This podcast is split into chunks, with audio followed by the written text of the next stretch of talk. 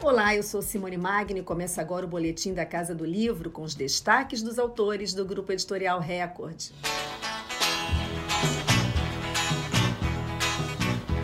Um poeta desfolha a bandeira e a manhã tropical se inicia. Resplandente, cadente, fagueira, num calor girassol com alegria. Na geleia geral brasileira que o Jornal do Brasil anuncia. Em ano de centenário da Semana de Arte Moderna, Record lança este mês o antimodernista Graciliano em 1922. É uma reunião de ensaios, resenhas de livros, entrevistas e cartas que Graciliano Ramos escreveu de um ponto de vista crítico sobre a herança do modernismo, como explica o pesquisador Tiago Milsala, um dos organizadores do volume. Ele reconhece a relativa importância que o modernismo teve, né? E ele aqui ele é muito enfático em destacar o quanto que o modernismo teria aberto novos caminhos artísticos, né, para gerações posteriores, com destaque para a geração dele, né, do romance de 30. Né? E ao mesmo, mas ao mesmo tempo, né, ele não deixa de enfatizar um artificialismo, um academicismo, né? ou seja, o quanto que eh, os modernistas, em certa medida, estavam desconectados da realidade brasileira. Ou seja, então o Graciliano é muito enfático nesses e outros pontos. Né? Então, é, é, ao mesmo tempo em que se trata de um evento relevante e importante, não, se deve deixar também de olhar a contrapelo, né? de questionar o lugar, né? o capital simbólico que esse evento foi acumulando ao longo dos anos.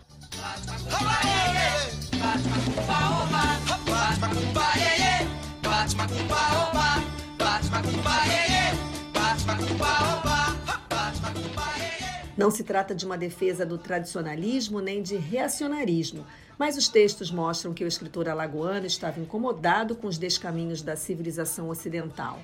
Mas essa postura desconfiada e vigilante de modo contínuo não era exclusiva de Graciliano Ramos. Tiago Milsala conta que a crítica em relação ao modernismo era comum entre os colegas do escritor. Se a gente pegar, por exemplo, José Lins do Rego, ele vai dizer que o romance de 30 em nada era tributário do modernismo de 22. Né? Aliás, ele vai destacar né, que quando ele leu Macunaíma, né, a língua do Mário de Andrade, a língua empregada pelo Mário de Andrade nessa rapsódia soou tão artificial e, e falsa para ele, ou tão arrevesada, quanto a língua empregada por um poeta parnasiano. Né? Essa é uma crítica bem forte. Né?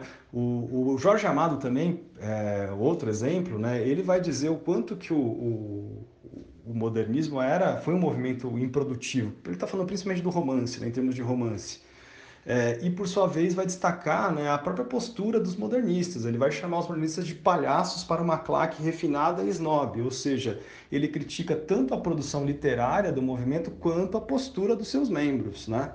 Enfim, e esse tipo de questionamento em relação ao modernismo era algo comum não só entre os romancistas nordestinos. Se a gente pegar, por exemplo, na década de 30, né, o Otávio de Faria, que é um grande expoente do romance católico urbano de direita, né, ele também vai se colocar visceralmente contra o movimento.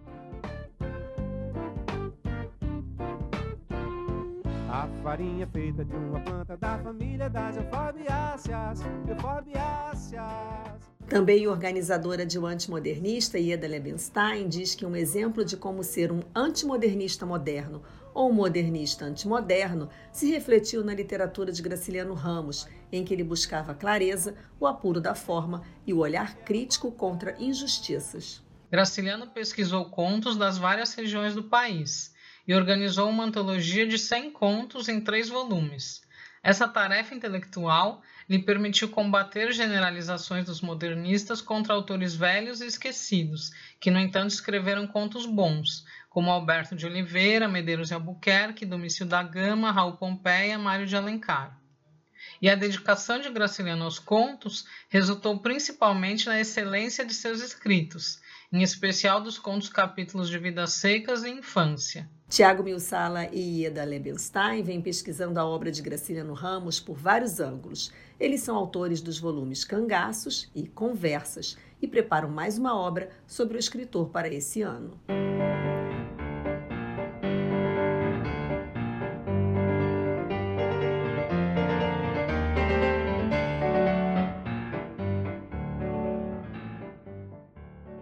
Dentro das comemorações dos 90 anos da editora José Olímpio está saindo uma nova edição de Viagem, relato da visita que Graciliano fez em 1952 à Tchecoslováquia e à União Soviética, a convite do Partido Comunista, ao qual se filiou por causa de Luiz Carlos Prestes. O diário de viagem da experiência nesses primeiros anos de Guerra Fria foi o último livro escrito por Graciliano e foi publicado um ano depois de sua morte, ocorrida em 1953. A edição conta com fotos raras e as anotações que deram origem ao volume, e a capa é assinada por Cândido Portinari, ilustrando o trajeto da viagem, reproduzindo elementos da primeira edição.